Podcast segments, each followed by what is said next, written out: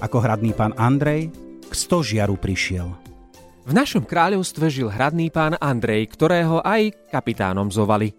Známy bol svojim ostrovtipom i britkým jazykom. Neraz svojimi perlami národ poddaný zabavil a svojimi perami nejedný výložky vyboskával. Keďže Andrej i rád po svete chodil, neraz sa stalo, že do kráľovstva všakovaké novinky priniesol. I raz sa takto postavil pred trubadúrov, ktorí pro kráľovstve nové zvesti rozšírili. Videl som na svojich cestách, že každé kráľovstvo, ktoré chce svetu ukázať svoju národnú hrdosť, postaví pred kráľovský palác vysoký stožiar. V dave nedočkavých trubadúrov to len tak zašumelo a hradný pán Andrej kúl železo za horúca.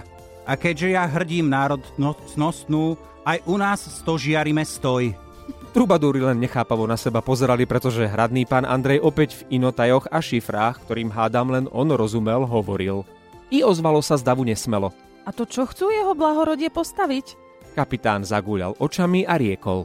Veď predsa stožiarvi hlupáčikovia moji. A v tom sa trubadúri z ťaby osy vrhli otázkami na hradného pána.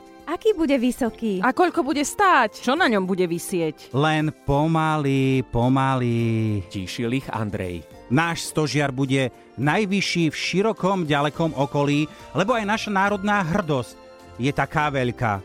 A zvestujte poddaným, že každý, kto sa hrdým obyvateľom nášho kráľovstva cíti, nech na tento stožiar zlatkou, grošom alebo inou mincou prispeje. I rozbehli sa trubadúry šíriť túto novinu po celom kráľovstve.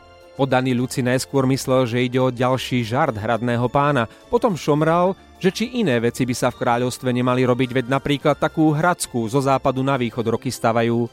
Lenže keď sa raz hradný pán rozhodol, ani párom volov s ním nepohol.